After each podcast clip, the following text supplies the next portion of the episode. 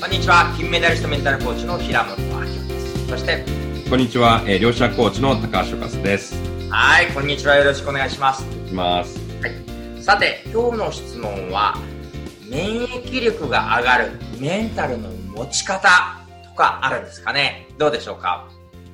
そうですね。まあ、免疫力を上げるっていうことはですね、やっぱりこの捉え方ですね、物事をポジティブに、プラスに考え、プラス思考ですね。えー、この出来事から何かいいことはないだろうかとか、まあ、この出来事から何か学べることはないだろうか、まあ、この出来事から何か感謝できることはないだろうか、っていうプラスに意識を持ってくるとですね、えー、まあ、えー、ポジティブ思考になってきますので、えー、免疫力が上がってくるんじゃないかなと思いますね。あとはまあ、プラス、そうですね。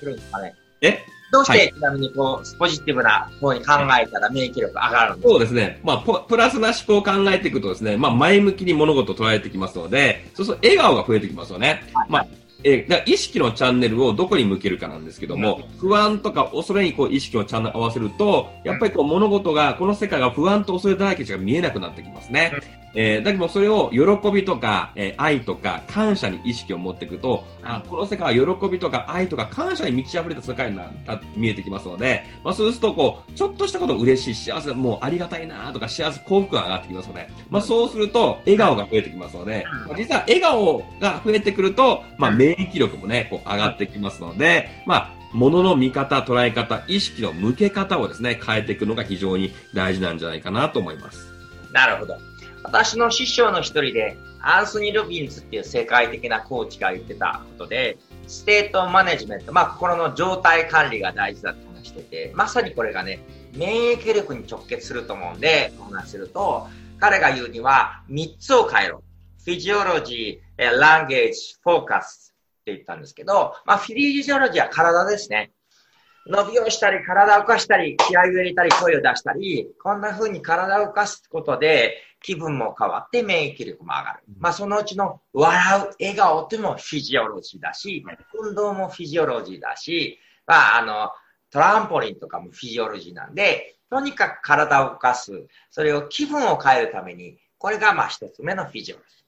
二つ目はランゲージで、まあこれ言葉なんですけど、まさに今高橋さんおっしゃったように、どうしてダメなんだろう何が悪いんだろうなんでこうなんだろうどうせ私なんてみたいに、どうせとか私なんてとか、なんでどうしてダメなんだろう。こういう言葉を使ってると、どんどんこの言葉に影響されて気持ちがめいってくる。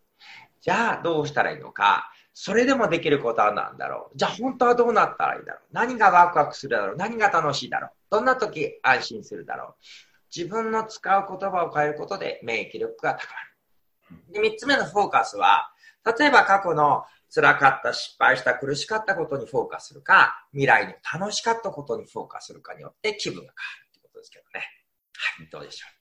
そうですね。やっぱ体の状態ってすごく大事ですよね。まあ精神的に病んでると体がこうね、丸まってこう、え、猫背になってきますけども、オードにうーすみたいにこう胸を張っていくとですね、えー、自信も上がってきますし、まあ、量子力学的な観点で言うと、ワクワクするね。ワクワクする周波数を発すると、ワクワクしてきますので、まあ、ちょっと腕をこうやって、ワクワクって感じですね。まあ、こうやるだけで、こう、体をこう動かすだけでワクワクしてきますから、まあ、これだけもしかしたら免疫力上がってくるかもしれませんね。はい。なので、体を動かすのもすごく大事だし、あと言葉、プラストークということで、プラスの言葉、えー、ポジティブな、私はできるとか、絶対できるとか、えー、もう成功できるとかですね。まあそういうプラスのいいポジティブな言葉を発すると、やっぱりこうエネルギーがみなぎってきますので、えー、できるだけポジティブな言葉を使うことも非常に大事だと思います。あとはまあどこにフォーカスを向けるか、焦点ですね。えー、やっぱりこう虫眼鏡のようにどこにこう、えー、フォーカス、焦点を当てるかにより見え方が変わってきますので、えー、この良かった、いいところ、いい面とか、プラスのいい面ですね、意識を向けていくって、すごく大事なんじゃないかなと思いますね。